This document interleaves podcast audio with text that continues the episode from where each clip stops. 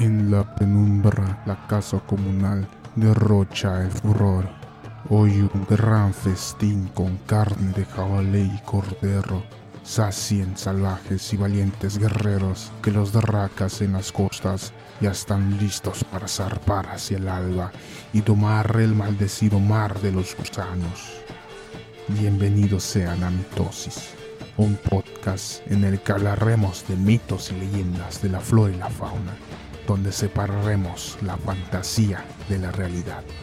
En esta segunda temporada nos galordanaremos con pieles de oso y lobo para soportar la ira del invierno. Alcen los tarros de miel si tienes suerte, bastardo. Afilen las hachas para entrar a la batalla, que el Valhalla nos espera. ¿Qué tal a todos? Otra vez sean bienvenidos más a este episodio, último episodio de esta temporada de este podcast llamado Mitosis. Eh, un podcast en el cual tenemos como que la finalidad de que cada uno de los temas que hablemos encontremos siempre la verdad. Como siempre me acompaña Leo. Leo, ¿cómo te encuentras hoy? Hola, hola gente, pues hoy bastante...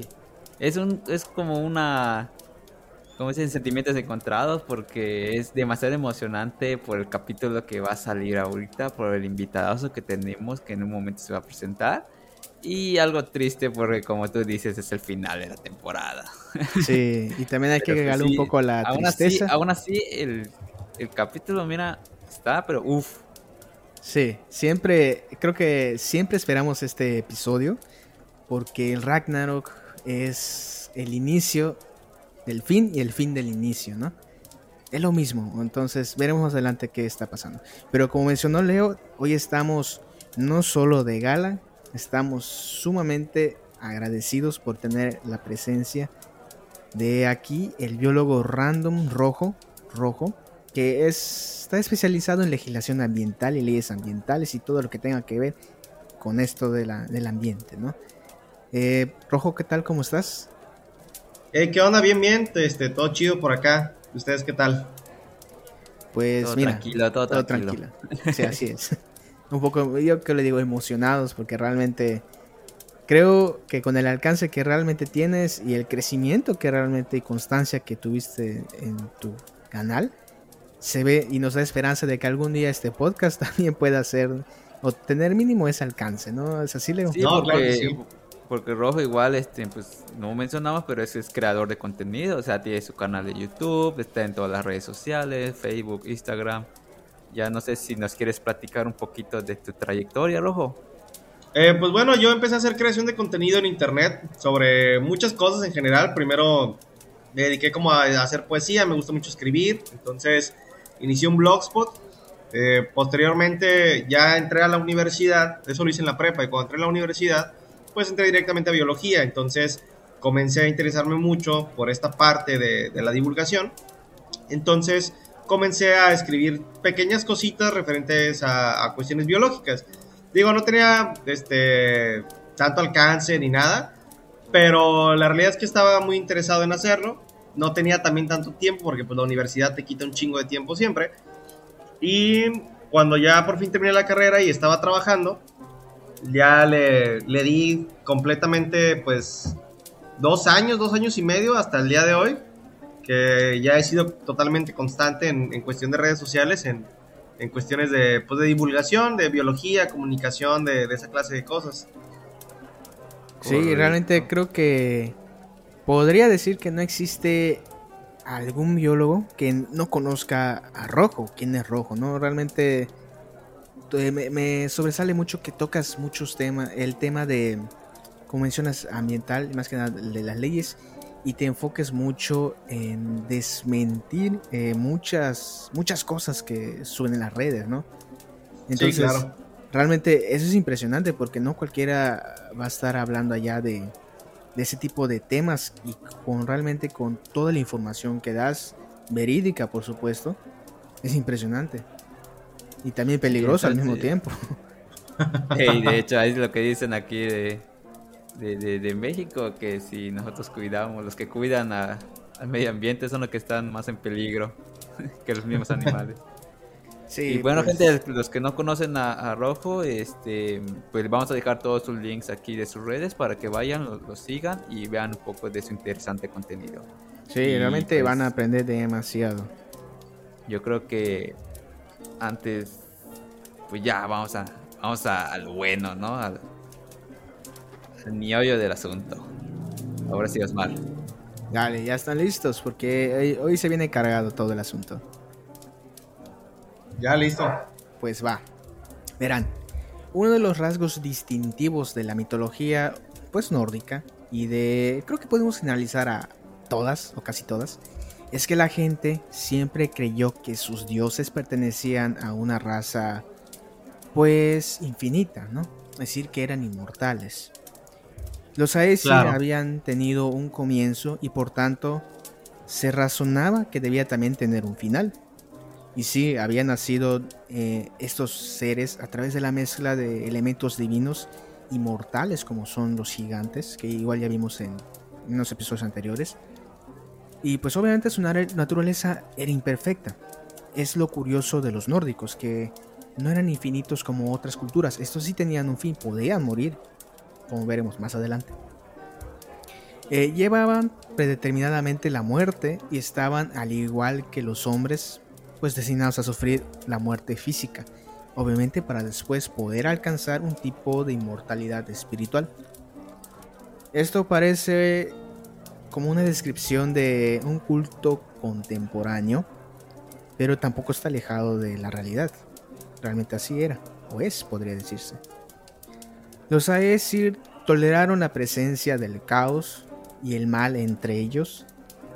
¿Y cómo es que lo, toleraban? Pues obviamente hablamos de Loki, ¿sí? de este dios que mencionamos a lo largo de creo que toda la temporada.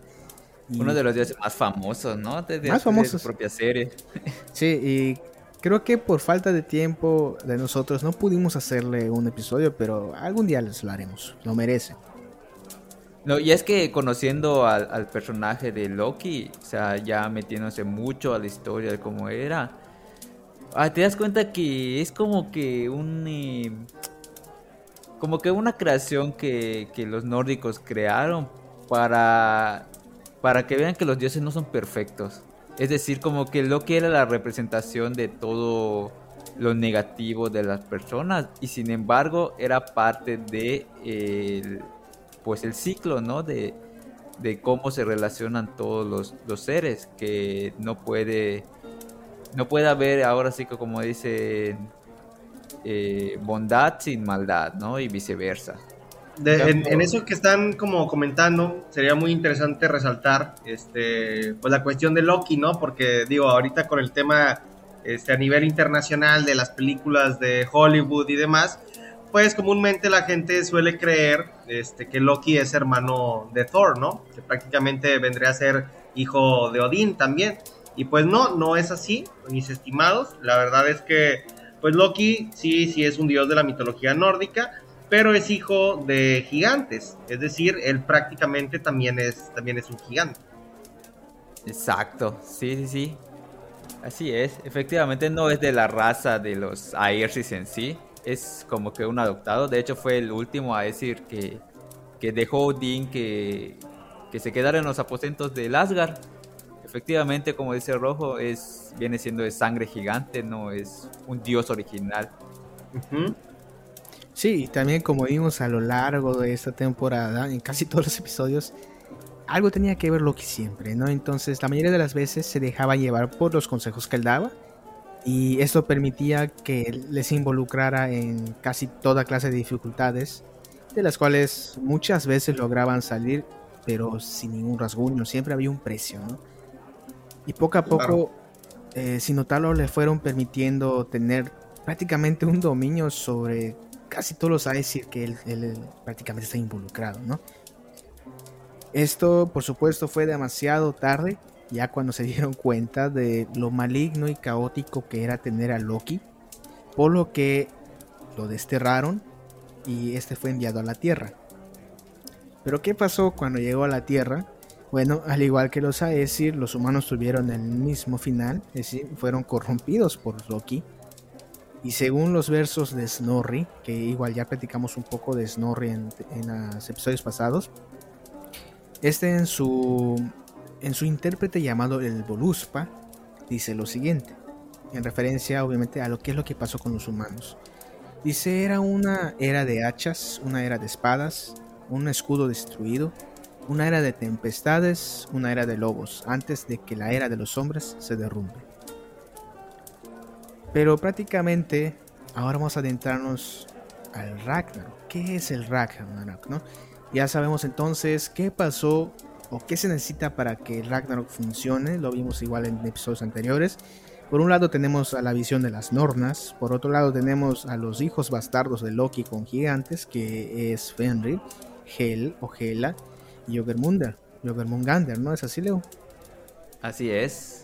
Y si no han escuchado, tenemos el capítulo de Jogermunder y de Fenrir, que uff, están buenísimos igual. Así es, de hecho, eh, la trilogía de Ragnarok inicia desde Jogermungander. Por si no lo han escuchado, pues vayan y después escuchen los tres y vengan a este último, ¿no? Entonces, creo yo que la manera más adecuada para contarles a todos ustedes que nos están escuchando qué es el Ragnarok y cómo sucedió el Ragnarok, hemos decidido dividírselo por sucesos importantes. Obviamente, yo creo que resumiéndolo, porque es amplio, es muy grande hablar del Ragnarok. Entonces, primero vamos a hablar sobre el suceso titulado El invierno de Fimbul. ¿Conocen algo sobre ah, de Fimbul Winger. Ay, no manches, sí, está, está cabrón. Sí. Pues bueno, empecemos con el invierno de Fimbul. Viendo que el crimen predominaba ya y que todo el bien prácticamente había sido erradicado de la tierra, los Aesir se percantaron de que las antiguas profecías estaban a punto de verse cumplidas y que la sombra que acechaba ahora era la del Ragnarok.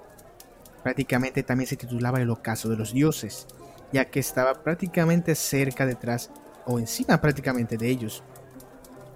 Ahora, existía, igual que ya comentamos en episodios pasados, dos personajes que daban al ciclo de los días y de las noches. Estos eran Sol y Mani.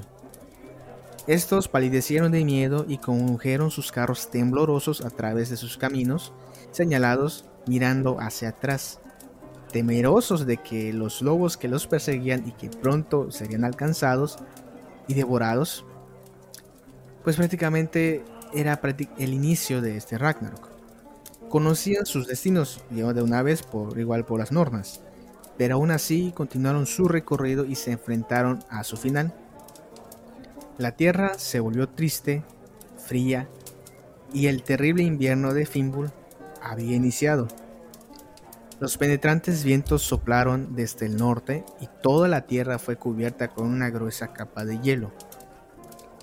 Este severo y duro invierno duró durante tres estaciones completas sin descanso alguno y fue seguido por otras tres más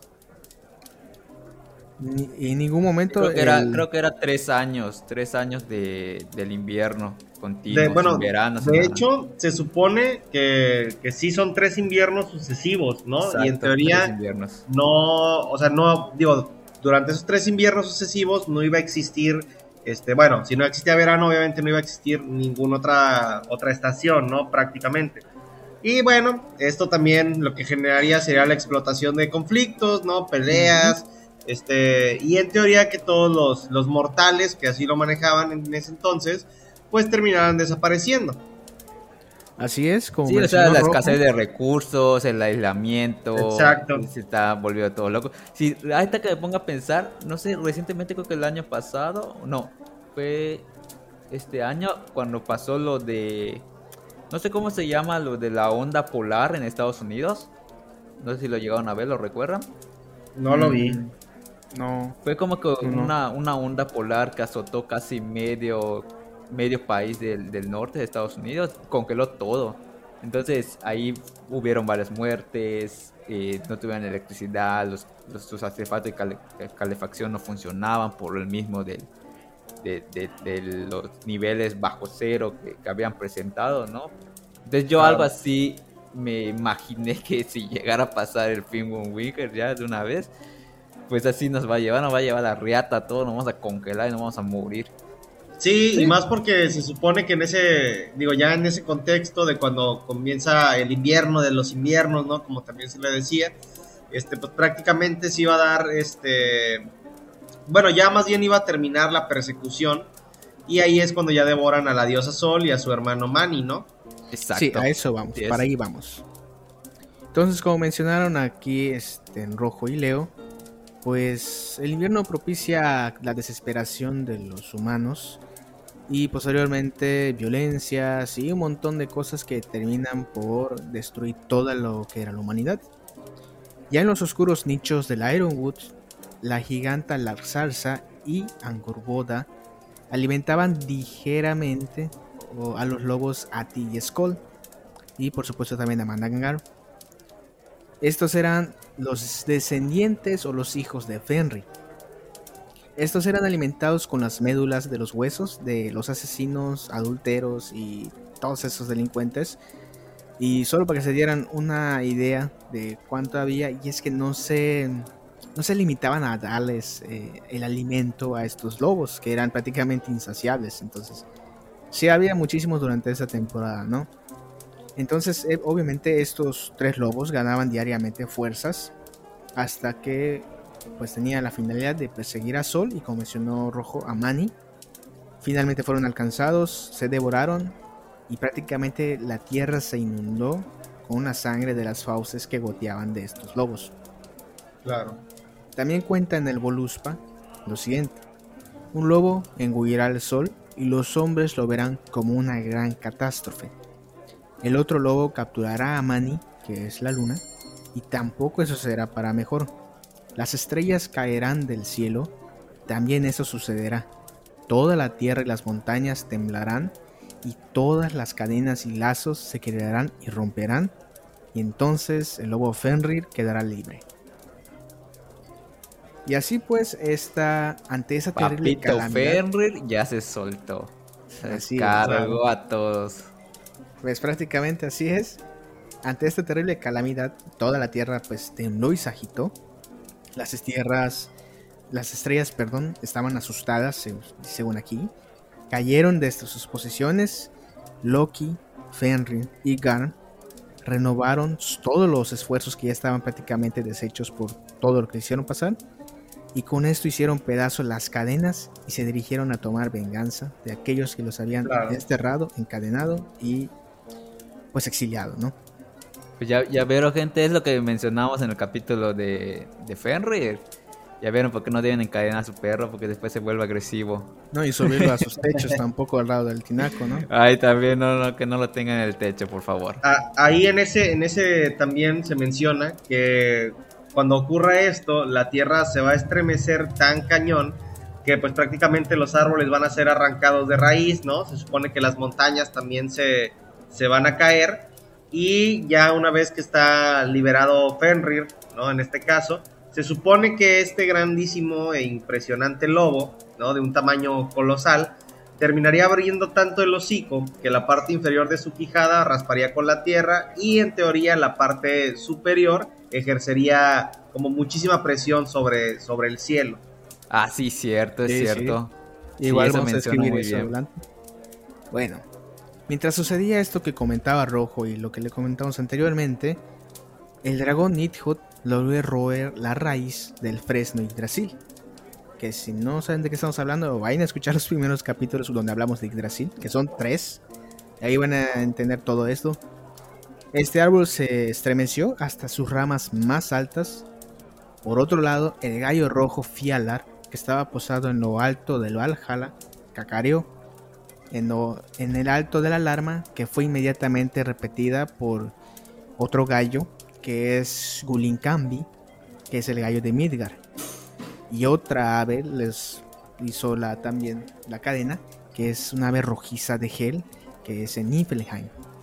Ah, cierto, los, el canto de los tres gallos. Aquí como que vamos a sentar un poco de que por ejemplo, la primera etapa o el primer acontecimiento para, para desatar o para que catalice el Ragnarok es el, el, gran invierno, ¿no? El, el Winger. Ya después es cuando inician este pues aquí el, canto de los tres gallos de que es uno que va a despertar a los dioses, uno que va a despertar a los gigantes y el que va a despertar a los muertos, ¿no? Que murieron de forma Así es. eh, poco honrosa. Entonces, a ver que esta es la, esta es la segunda etapa de- del comienzo del Ragnarok. Igual le quiero mencionar también de la parte de que cuando... Ahora sí que como que ar- armando como que un rompecabezas, juntando las piezas, es cuando el dragón Nidhogg, como dices, roe las, las raíces del Yggdrasil. Esto da como que una sacudida. Yo, o sea, yo, es mi hipótesis, ¿no? No, no es, no es algo así de la lectura. Que yo, digo, armando las piezas como que cuando él roe las raíces, yo quiero entender que obviamente el árbol se sacude. Entonces el árbol al, al estar pues, sosteniendo todos los mundos es cuando empiezan a causar los terremotos y todo esto, ¿no? Ujú. Entonces, en Claro. uno de esos, eso sí menciona que recuerden, bueno, no, no, no mencionamos, pero bueno, no sé si se va- lo va a mencionar Osmar más adelante. Prácticamente Loki estaba atado en una piedra como castigo. Entonces, en estos terremotos, eh, pues él logra liberarse. Al mismo tiempo que por los mismos ter- terremotos, eh, Fenrir logra también liberarse de las cadenas. Entonces, como Claro. que todo eso como que coincide, ¿no? Se ensambla las piezas y ya sabes por qué o cómo suceden todas las cosas. Claro. Sí. Y pues bueno, tenemos otro suceso importante que está titulado como Heimdall de la alarma. De hecho, este personaje Heimdall aparece recientemente en uno de los animes, creo que populares de hace poco, que es eh, Ragnarok de las Valquirias, ¿no es así? Sí, de hecho, hay algo bien interesante por ahí, ahorita que, que estaban comentando referente a, a Loki también. Últimamente la, la mitología nórdica se ha estado haciendo, bueno, ya desde hace mucho tiempo se tomaba como referente para muchas cuestiones, pero volvió a agarrar como un auge cuando emerge la serie, la serie de Vikings, de vikingos, que es buenísima, la neta, si no la han visto, dense, dense una chance, está impresionante. Y justamente ahí, este, el personaje principal, que se llama Ragnar Lothbrok, tiene un amigo que se llama Floki, ¿no? Y bueno, pues obviamente es, un, es una alusión a- al dios Loki. Y hay un episodio, digo, para no, no spoilearlos tanto, donde de alguna forma tiene que darle un castigo y lo termina amarrando a una piedra mientras una gota de, de agua dentro de la caverna cae en su frente. Y esto hace alusión directamente a- al castigo que se le impuso a Loki. Este, si no mal recuerdo, después de que, de que asesinó a. ¿Cómo se llamaba este güey? Era Balder. Ey, a Baldur, Balder, no me acuerdo, sí, ese güey. Después de que lo asesina, lo amarran a las piedras y hasta donde yo recuerdo, le dejan caer veneno sobre la cabeza de una, de una serpiente. Que no recuerdo si era Jormungander, no creo, pero No, no, era, era otra, sí. algo así Eh, había leído en, en referente a ese tema, que lo había, por eso lo habían este, amarrado a la piedra y en su cabeza caía, caía veneno de una serpiente. Entonces es como bastante alusiva esa parte en, en- en ese episodio de, de Vikingos. Ah, pues sí está buena la serie, ¿eh? Sí la voy a Muy ver. Yo buena, no- sí, ya me, la, me la han recomendado, pero pues no he tenido chance, así que le voy a, voy a dar un Es tiempo. buenísima, buenísima. Sí, sí, Oye, demasiado. este, eh, Osmar, y Ujú. esta, bueno, yo quiero, no sé si vas a mencionar esta parte como mencionó Rojo del castigo de Loki, Eh, no. porque la verdad se, se está muy, muy interesante. Si quieres, ahorita la platico. Platícala, adelante, adelante. Bueno, es que es una... Cuando yo empecé a recapitular todo esto, o sea, cuando ya retomamos to- a lo largo de esta temporada las investigaciones y todo, ya me di cuenta de que el por qué a mí, me, en cierta forma, como que me desagradaron los, los dioses. Y de todas maneras, en el capítulo de Fenrir, pues ya lo dijimos como eran re- realmente. Entonces, ya vemos que los dioses no son perfectos, ¿no? En el caso de que, en este caso, como menciona este Rojo, Loki tuvo un castigo. Tuvo un castigo que fue atado a unas piedras, pero ahora le voy a, le voy a contar la historia de cómo llegó a este castigo, ¿no? Resulta que al momento de que eh, nos centramos en la parte donde menciono que los, los dioses, por órdenes de Odín, secuestran a los tres hijos de Loki. Ya vamos a recordar esta parte. Ellos los secuestran porque pues son un mal presagio y ellos ya saben que son los desencadenantes o partes importantes de, de la batalla del Ragnarok. Entonces Claro. ellos los secuestran y pues ya saben su destino de cada uno, ¿no? Se menciona que la serpiente Jormungandr la arrojan al, al mar de Midgard, a Ela la destierran al Niflheim para que sea la reina de los muertos y a Fenrir se queda con, con ellos, pero posteriormente lo traicionan. Entonces, pero la historia de, de, Fenrir, vamos a centrarnos un poquito más de que él cree, o sea, Loki, obviamente al, al ver a sus hijos ahí juzgados, o sea, como padre, ¿tú qué piensas de que no manches, si, si te enoja, ¿no? Te, te, te molesta, de que pues, son mis hijos, ah, no manches, ¿por qué te metes con ellos? Si quieres desquitarte, desquítate conmigo, además pues, son bebés. El caso es que como todo padre, pues solamente se, se, se, enoja, pero pues no puede hacer nada porque pues los dioses son, son más que él. Entonces como que se aguanta y como que al momento de que ellos están repartiendo a sus hijos y están haciendo lo que quieran con sus hijos, pues él sí se, sí se enfurece demasiado, pero cuando ve que Fenrir se queda con ellos, o sea que Odín permite que Fenrir viva con ellos, pues como que se calma un poquito cuando dices, bueno, al menos al menos voy a ver a uno, ¿no? O sea, como que se, tranquiliza por esa parte un poquito. Pero aún así, pues, es muy triste como padre, pues es muy triste que te estén separados de tus hijos. El caso es de que cuando empieza todo este rollo de que empieza a crecer el lobo y ven cómo le hacen las tretas, de que los amarran con diferentes cadenas, es una diversión realmente para los dioses. Es una diversión para los dioses y cuando Loki ya ve como que una vez dice ahí la lectura que estaba en sus aposentos y que vio una gran montaña que se sacudía desde su ventana y escuchó muchos ruidos, muchos, muchos abucheos, muchas risas, como una fiesta, ¿no? Entonces él se acercó a ver y cada vez que se veía más acercando vio que era ya su hijo Fenrir ya amarrado, ¿no? Ya cuando lo, lo logran engañar y que no sé qué, y, y, pues ya no se podía soltar, ¿no? Y el pobre lobo estaba ya agitando y al final le ensartan una espada en su boca para que ya no huye y ya no hable. Claro. O sea, tú como padre, güey, ¿qué? ¿Cómo, ¿Cómo piensas? O sea, ¿cómo digieres eso que estás viendo que están torturando a tus hijos? Ya sabes. Entonces, claro. ese, pues ya fue como que la gota que derramó el vaso.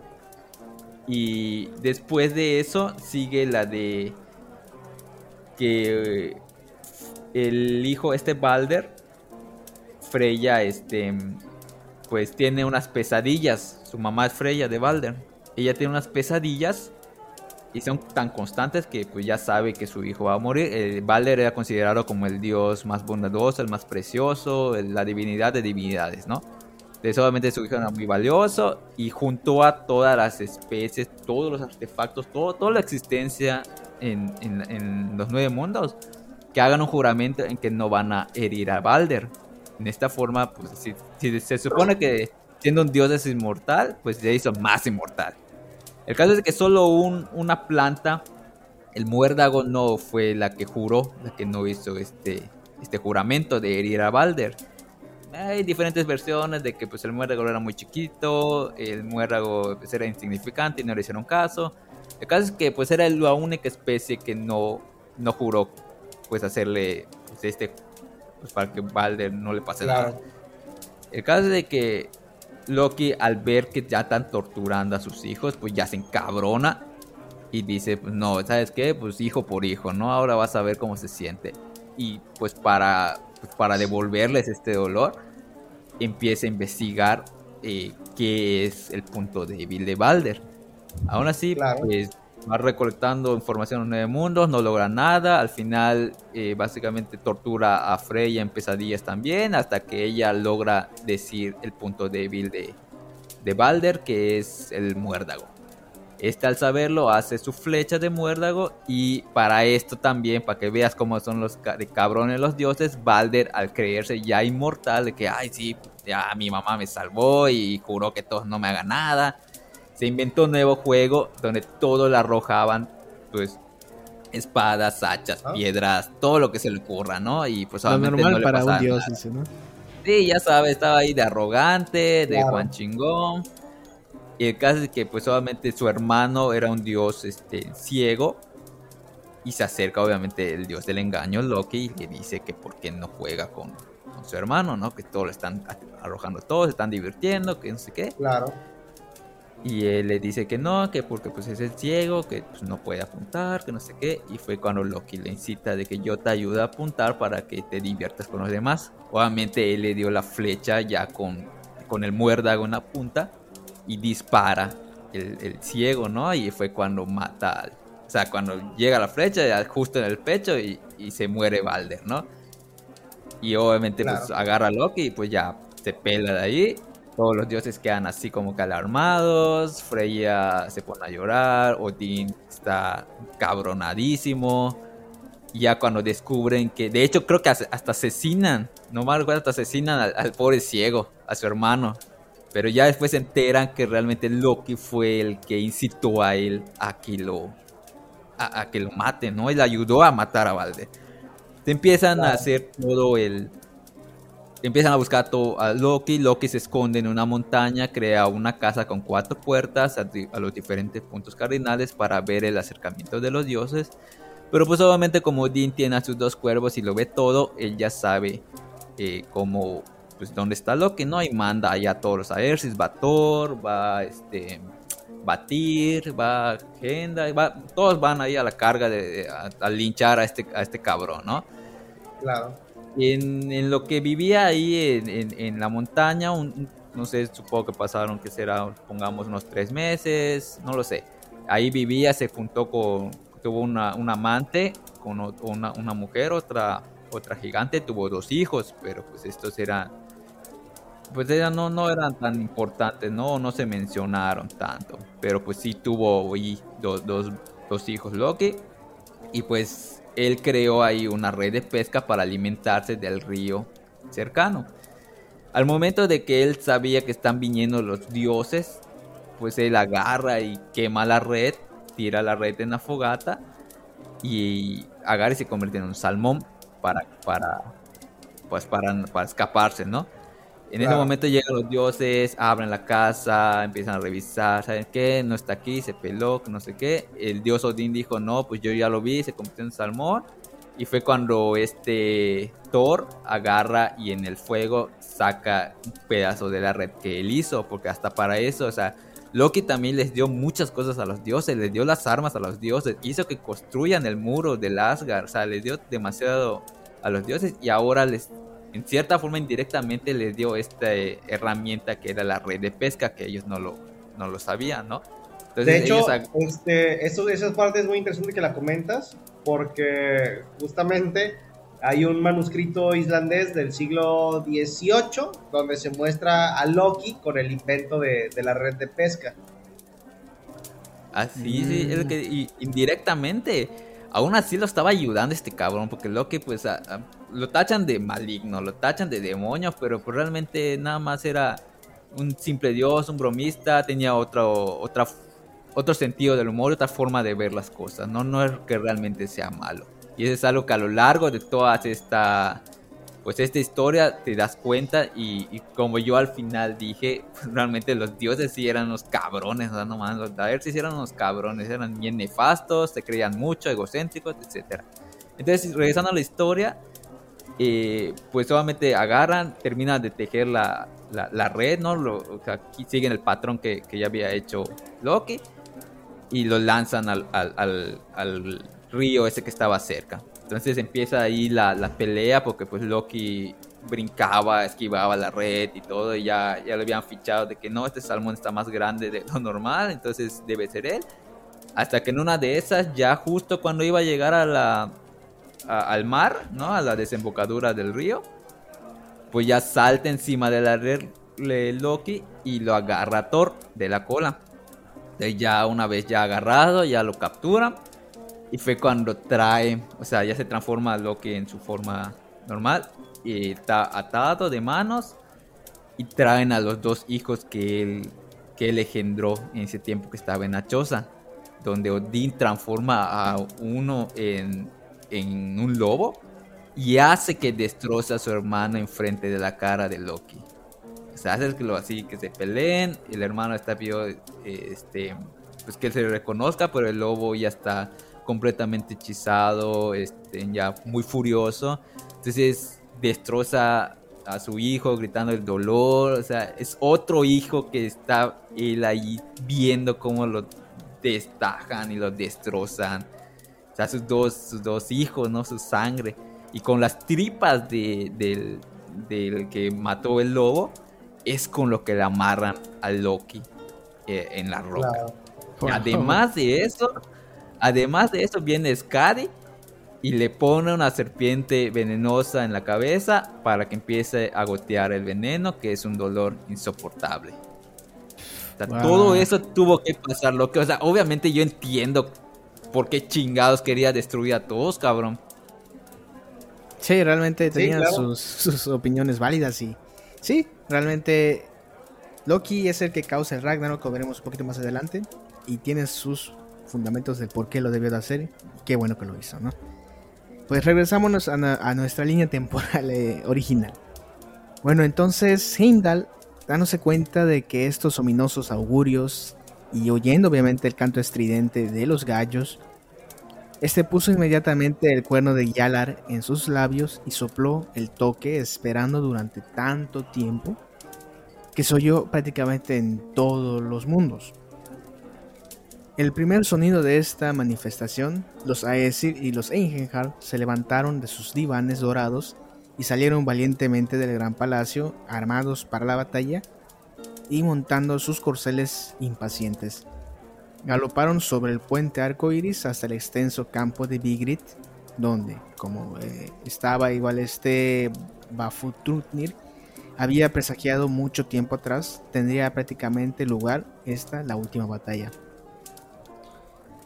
Por otro lado, la temible serpiente de Midgar, o la serpiente del mundo, Jogemongander, había sido despertada por el alboroto que se había armado por todo esto que ya comentamos, por lo que los mares fueron azotados con enormes olas, como nunca antes había sucedido, alterando las profundidades del mar. Se arrastró hasta la tierra y se apresuró a unirse a la fiesta que pues estaba iniciando, en la que, como vimos en el episodio de la serpiente del mundo, iba a jugar un papel muy importante dentro del Ragnarok. Ahí hay algo, hay algo bien interesante que comentar y es que también Jormungandr eh, se suponía que mientras daba cada respiración arrojaba veneno, ¿no? Y salpicaba tanto a la tierra como al cielo en sí. Sí, envenenaba los cielos, sí, razón. Exacto. Sí. Entonces, una de las grandes olas agitadas por los esfuerzos que hacía Jormungandr puso a flote a Nigilfar. Este era un funesto barco que estaba completamente construido con las uñas de aquellos muertos cuyos familiares habían fracasado a través de los años en su deber, habiendo olvidado cortar las uñas de los fallecidos antes de que pudieran descansar. Algo raro, pero bueno, es algo de su mitología de ellos. Tan pronto como esta embarcación salió a flote, Loki embarcó en ella con el feroz ejército de Muspelheim y lo siguió audazmente a través de las agitadas aguas hasta el lugar del conflicto. Sin embargo, este no era el único barco que se dirigía a Vigrit, pues de un espeso banco de niebla hacia el norte emergía otra embarcación, pero esta era, era piloteada por Hrim, en la que todos eran gigantes de hielo, armados por completo e impacientes por entrar a la batalla contra los Aesir. Y como vimos en esta temporada, siempre habían cargado muchísimo odio hacia estos dioses. Claro, pues claro, como no, así ya les conté cómo era Thor con ellos, güey. Es que te doy diciendo que los Aesir eran cabrones, güey. O sea, te das cuenta que por qué, por qué todos los odiaban, güey. Por chingos creídos, güey, por elitistas, por racistas, por todo lo que tú quieras. Sí, sí, sí.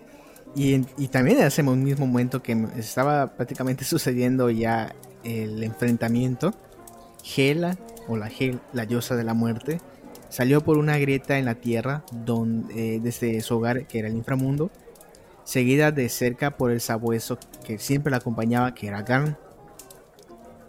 Los malhechores de su lugro el reino y el dragón Nidhot, que sobrevoló el campo de batalla transportando todos los cadáveres que, que podía caber en las alas.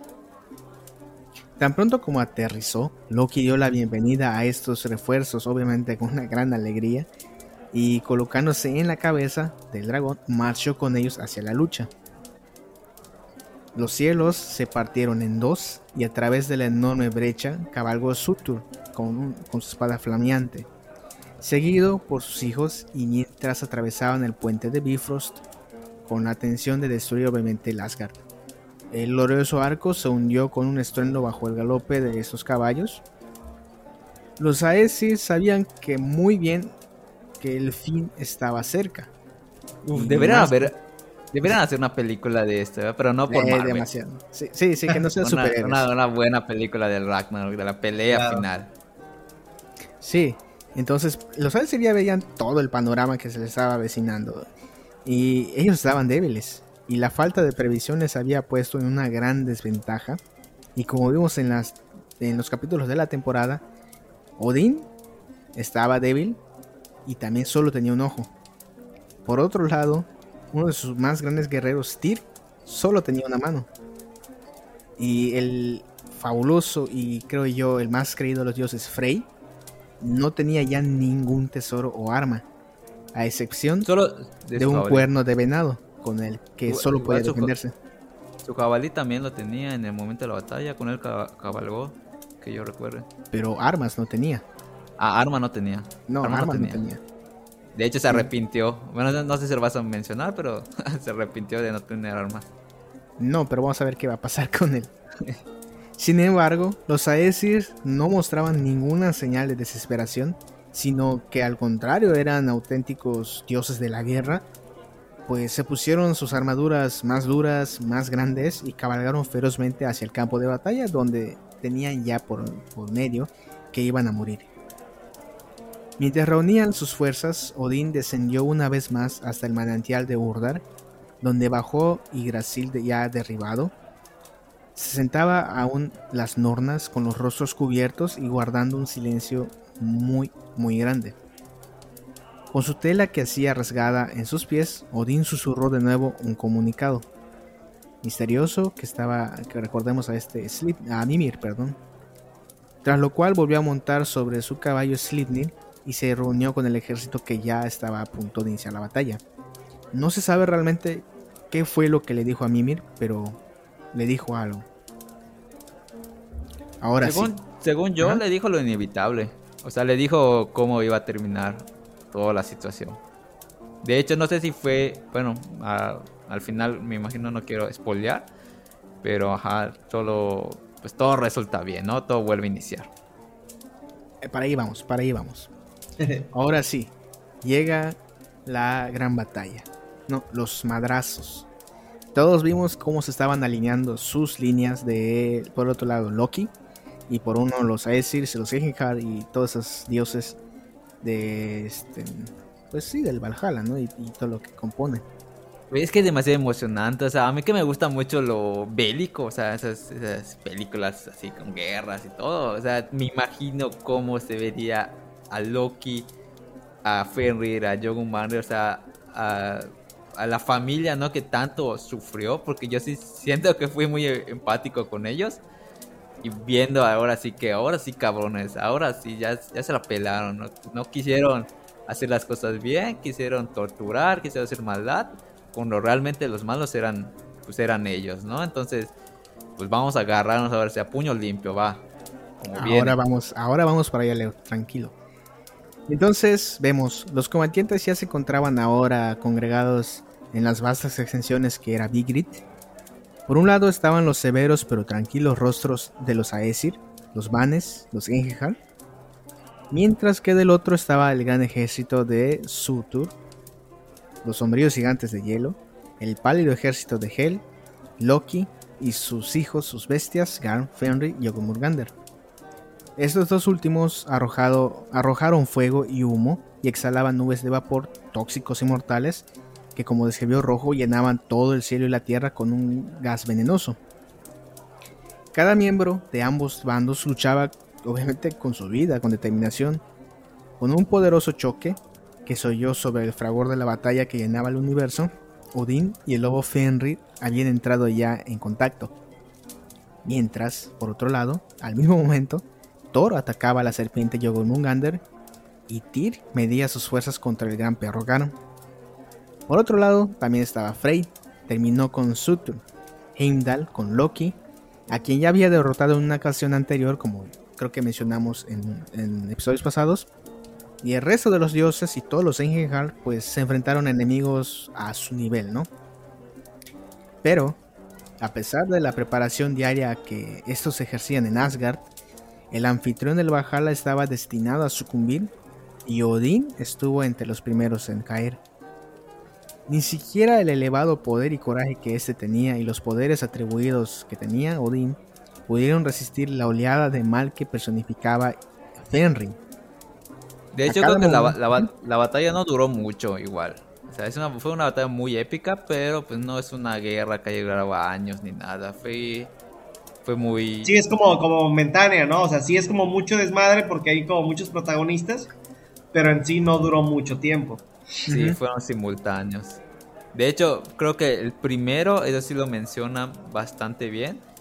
El primero en, morir fue este, el que no tenía armas, ¿cómo se llama? Frey. Frey. Frey, Frey, el su cabalí. Eh, él fue el primero que se lanza contra Surt, el gigante de fuego. Pero Sur, pues, sabemos que desde el principio nadie se metía con él porque estaba mamadísimo. Entonces fue cuando él se lanza a los madrazos y, fue el primero que cae en la batalla. Y fue porque es lo que te mencioné, más que iba, te comentaba Aunque fíjate, fíjate que está interesante porque, bueno, ahí lo que pasa es que el vato no traía armas porque su propia espada se le había prestado a, su criado, que, era Skirnir o no sé cómo se pronuncia, algo así, pero se la había prestado y no traía por eso la, la espada. Y a pesar de eso, sí, o sea, la batalla de él antes de que sucumbiera, la neta sí duró, o sea, no es como que duró años ni nada, pero no fue como instantánea, pues. O sea, sí fue el primero en morir, pero no como de una forma muy sencilla o, muy fácil, pues. Sí, dio, dio ahí su, su, pelea, ¿no? Fue una gran batalla, épica. Y, también comentaron ahorita que estaba Tyr, ¿no? También ahí al lado de, Odín. Ahí hay algo bien loco también porque Tyr mata a Garm, pero como está herido, o sea, sí, sí, este, si es herido de gravedad, termina, termina muriendo, ¿no? Y ahí, ahí ya es específicamente cuando el mundo es destruido en teoría por el fuego. Sí, sí, veremos más adelante igual qué es lo que sucede después de esta batalla, ¿no? Entonces mencionamos que a cada momento que triunfante de la lucha, el tamaño colosal que tenía Fenrir asumía proporciones aún mayores hasta que finalmente sus fauces abiertas de par en par abarcaban todo el espacio entre el cielo y la tierra. El repugnante ahora monstruo se abalanzó furiosamente sobre Odín, por obvias razones, y un mordisco tragó prácticamente todo el cuerpo de Odín. Ninguno de los dioses pudo ayudar a Odín en el momento que pues ya estaba crítico, ya que todos tenían sus propias batallas. Como mencionaron, Frey eh, desplegó eh, sus esfuerzos heroicos, pero la reluciente espada de Surt le incestó un golpe mortal que prácticamente dio con el final de su batalla. En su lucha contra el archienemigo Loki, Heimdall se desenvolvió mejor, pero su conquista final tuvo en un alto precio, ya que también cayó muerto. Y como mencionaron también, la contienda entre Tyr tuvo el mismo final trágico, y Thor tras un terrible. Como que fue un empate entre ellos. ambos murieron. Sí. Y Thor, tras un encuentro terrible con la serpiente, su archienemigo. Eh, Igual esto, esto lo mencionan, lo mencionan bastante claro de que la batalla de Thor contra Jormungandr fue la más épica del Ragnarok. Era la que estaba predestinada. Sí, pues de hecho, de hecho se, se centraban mucho en eso, ¿no? En hablar siempre de, de la batalla de Thor y Jormungandr y que ahí va a ser el final de, Odín, porque pues tenemos ahí, por ejemplo, ya el caso de cuando, cuando Odín pelea con su lanza contra Fenrir, pues al final este, Fenrir lo termina devorando, sí dura una larga batalla, pero pues sí lo termina devorando, y ya después llega Vidar, y en ese momento, este, pues ya pisa, pisa al lobo, ¿no? Y quebra, quiebra su garganta prácticamente. sí. Sí, sí, y ya, ya, ya lo mata por fin. Sí, sí. Eh, de hecho, vamos para allá todavía. Entonces, tenemos el enfrentamiento de Thor con Joker Mundengander. que pues, ya contamos mucho de este, de este hijo de, de Loki, que está en su propio episodio. Y después de matarla con un golpe insertado de Mjolnir, Muria de la serpiente obviamente, Odin, eh, Thor se tambaleó, dio nueve pasos hacia atrás y se ahogó en la corriente de veneno que se derramó en las fauces de Yogumungander. Ahora sí, el golpe dicen que fue tan fuerte el martillazo que le rompió los sacos de veneno. De ese baño este cabrón. Y pues la profecía decía que nueve pasos tenía que dar para caer muerto envenenado. Sí, claro. y como mencionó Rojo, pues Vidar llegó entonces rápidamente desde una parte distante de la llanura para vengar ya la muerte de su padre Odín. Y sí, el destino presagió eh, eh, sobre Fenrir. Como mencionó Rojo, pues le parte la mandíbula y le deja entonces la huella del zapato que había sido pues reservada para ese día. En el mismo momento, Vidar tomó la mandíbula superior del monstruo y sus manos y la tiró en dos. Y según el relato de Snorri y el Voluspa, Vidar mató a Ferry clavándole un puñal hasta el corazón. Es que sí son dos versiones. Una es esta como mencionas y la otra como mencionó Rojo que por la fuerza de la furia que tenía al ver a su padre muerto, este como que se agarra, no sé, una imagen de que un humano sosteniendo las mandíbulas eh, con las manos las de arriba y con las con los pies, con las piernas pues las de abajo y como que gira, hace un giro con fuerza que es cuando dobla el cuello del, del lobo y como que lo ahí ahí muere. Y otra es la versión de que le clava una espada en el corazón. Así es. Y pues bueno, llegamos ahora creo que al clímax o prácticamente al final del Ragnarok. Habiendo ya percibido los demás dioses que habían tomado parte de la contienda y todos los Engenhar, Surt arrojó súbitamente sus ardientes tizones sobre el cielo, la tierra y los nueve reinos de Hel. Las furiosas llamas cubrieron el tronco de Yggdrasil y alcanzaron los palacios dorados de los dioses, que fueron obviamente consumidos por completo. La vegetación sobre la tierra fue destruida de forma similar y el terrible calor hizo que todas las aguas hirvieran. El gran incendio ardió violentamente hasta que todo fue consumido. Cuando la tierra manchada y ya llena de cicatrices se hundió lentamente bajo las olas hirvientes del mar. Esto indicaba que efectivamente el Ragnarok había llegado.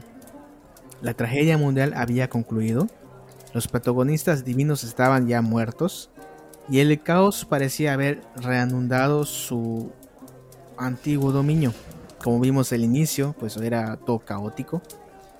Pero los nórdicos creían que, tras haber perecido todo el mal en las llamas de Sur y haberse hecho justicia, el bien se alzaría de las ruinas para recuperar su dominio sobre la tierra y que algunos de los dioses regresarían para poder en los cielos vivir para siempre, ¿no? Cuando todo el Ragnarok terminó y la tierra se calmó, dos seres humanos, una mujer llamada Lif y un hombre Lift Rasi. Esos nombres nunca los he podido pronunciar bien. Emergieron entonces de las profundidades del bosque de Hobin, que también tiene puesta como Mimir, donde habían unido eh, para refugiarse cuando Surt había puesto el mundo en llamas. Ajá, es la parte de que creo que Mimir fue lo último que le dijo a, a Odín, aparte de decirle sus destinos de cada uno, cómo iba a morir pues escondieron a estos dos, dos humanos donde Leaf es, se traduce en vida y Leaf, no, el, otro que mencionas, el hombre, es el deseo de vivir. Entonces, entonces ahí es como que la creación de la nueva vida y de la nueva era. Fue como que el plan de Mimir, de que esconde a una pareja para que pues vuelvan a, a repoblar la tierra. Pues sí, habían caído estos dos humanos en un tranquilo sueño, inconscientes de toda la destrucción a su alrededor, y habían permanecido ahí, alimentados por el rocío de la mañana, hasta que era seguro para ellos volver a salir. Cuando tomaron posesión de la tierra regenerada, que sus descendientes se poblarían y sobre el cual tendría un dominio completo, pues como dijo Leo, la raza humana volvería a surgir. Y pues bueno, aquí termina Ragnarok. No sé ¿Ustedes tienen algo, más que aportar eh, de, este, de esta batalla, esta interesante batalla? Nada más una cosa, es, bueno, ya ahí en, este, en las, las, las edas les llaman este, prosaicas, si, no mal recuerdo, em, no viene ya nada referente a las diosas, como a Freya y, las demás, pero se supone, o bueno, en teoría, se menciona que, digo, ya la gente que ha estudiado el tema más a fondo, que pareciera que sobrevivieron. Digo, no se menciona nada acerca de ellas, pero al parecer es porque terminaron sobreviviendo también. Sí, y Sí, ahora a- sobrevive, de hecho re- renace al dios de la poesía por la sabiduría que tiene y creo que renace Balder también. Ellos o o sea, en- entre ellos junto a las diosas que, que sobrevivieron del Ragnarok fueron los nuevos dioses que fue cuando reconocieron de que pues sí ya la cagaron, ¿no? Eran muy egocéntricos y Sí, todo, y que van a también- hacer un nuevo También, comienzo. también ahí se supone que, que sobrevivió el hermano de, de Odín, sobrevivieron este, los hijos de Odín y los de Thor, que Sí, sí, ellos cierto, ya iban a heredar el martillo mágico de, de él, ¿no? El, el Mjolnir. Exacto. Sí, o sea, básicamente fue eso de que los que sobrevivieron como que reconocieron el error de sus padres y fue... las nuevas generaciones, ¿no? Prácticamente. Claro. Ahora volvemos a nuestra pregunta que hicimos desde el primer capítulo. ¿Qué pasó con la vaca cósmica? Nunca se volvió a mencionar, ni siquiera en el Ragnarok. ¿Qué pasó con ella? Sí es cierto. ¿Quién sabe qué habrá pasado con la vaca? Creo que esto fue una imaginación de la vaca cósmica, ¿eh? Sí, Sí, solo se menciona la creación del mundo y ya. Ahí muere. Ya no se Pues- nada más. Está raro, ¿no? Porque se suponía que, que la vaca cósmica se alimentaba de los pedazos que se escarchaban de, de Muspelheim. Y que se supone era el reino de- del fuego y donde vivían los gigantes, pues. Sí, Sí, sí.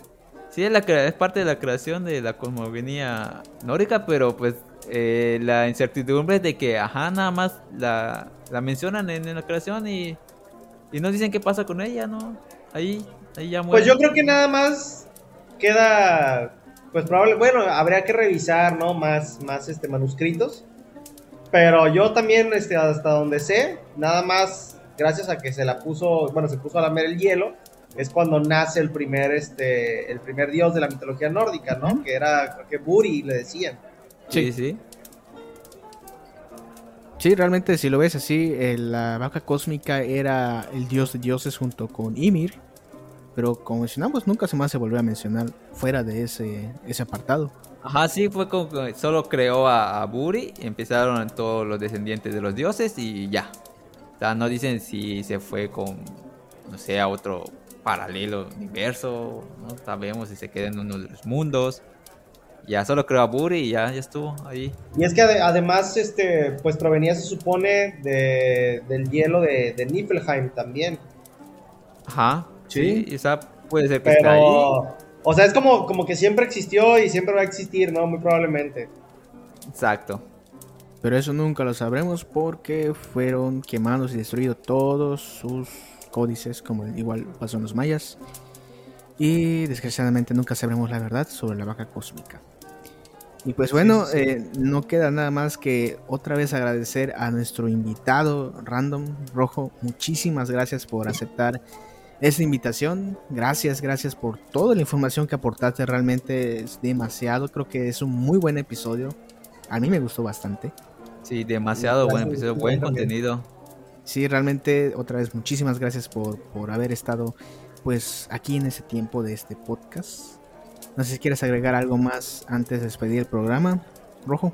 No, nada, todo bien. Este, muchísimas gracias por la invitación, más que nada. Este, y pues aquí andamos para lo que se necesite. Pues va. Espero que te hayas pasado bastante bien, Rojo. Este, pues ahí, ahí nos compartes tus redes para que lo pongan en la descripción de, del Sí, video, claro. del audio y pues que te vayan a conocer más gente. Muy bien, muchas gracias. Así es. Leo, ¿puedes despedir el programa?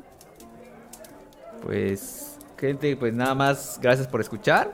Eh, por favor, pues apóyennos, siga dándole ahí mi su- suscribirse, me encanta, me gusta, síganos, sigan a Rojo.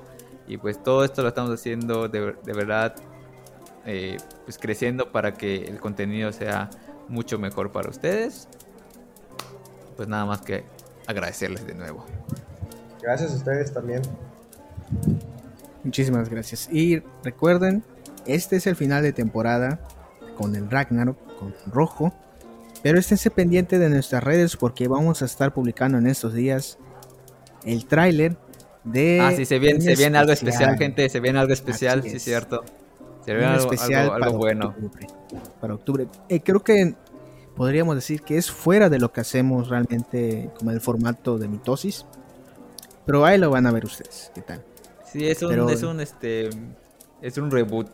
Es un nuevo formato que queremos implementar. Esperamos que les guste. Estén pendientes. Así es. Y no queda más que agradecer a nuestros invitados, a ti Leo, gracias por escuchar y nos escuchamos en el siguiente episodio.